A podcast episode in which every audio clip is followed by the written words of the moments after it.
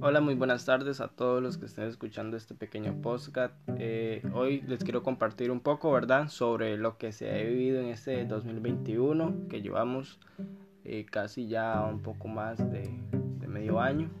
Ha sido una experiencia en las clases virtuales un poco complicada en algunos aspectos, ¿verdad? Tal vez para algunos más sencilla porque están cerca de sus familiares o tienen alcance a tecnología muy buena, ¿verdad? Pero hay otros que se les ha visto un poco complicado y me incluyo en el sentido tal vez del internet que no es tan eficiente.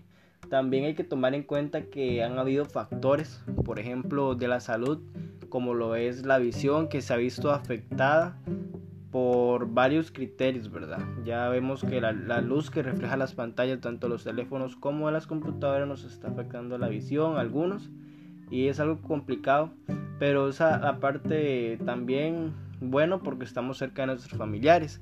También hay que tomar en cuenta criterios como lo que es la lejanía que tenemos con los profesores y compañeros.